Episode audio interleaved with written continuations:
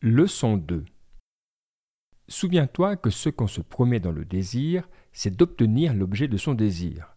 Ce qu'on se promet dans l'aversion, c'est d'éviter l'objet en aversion. La personne frustrée dans son désir est malheureuse. Celle rattrapée par ce qu'elle veut éviter est affligée. Ne cherche donc à éviter que les choses qui sont dépendantes de toi et qui font mauvais usage de tes facultés.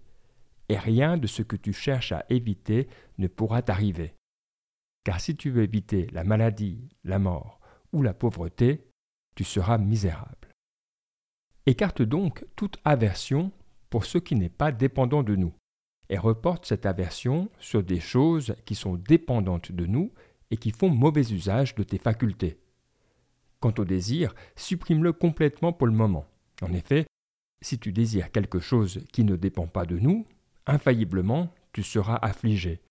Et quant aux choses qui dépendent de nous, qu'il est bon de désirer, il n'en est aucune qui soit encore à ta portée.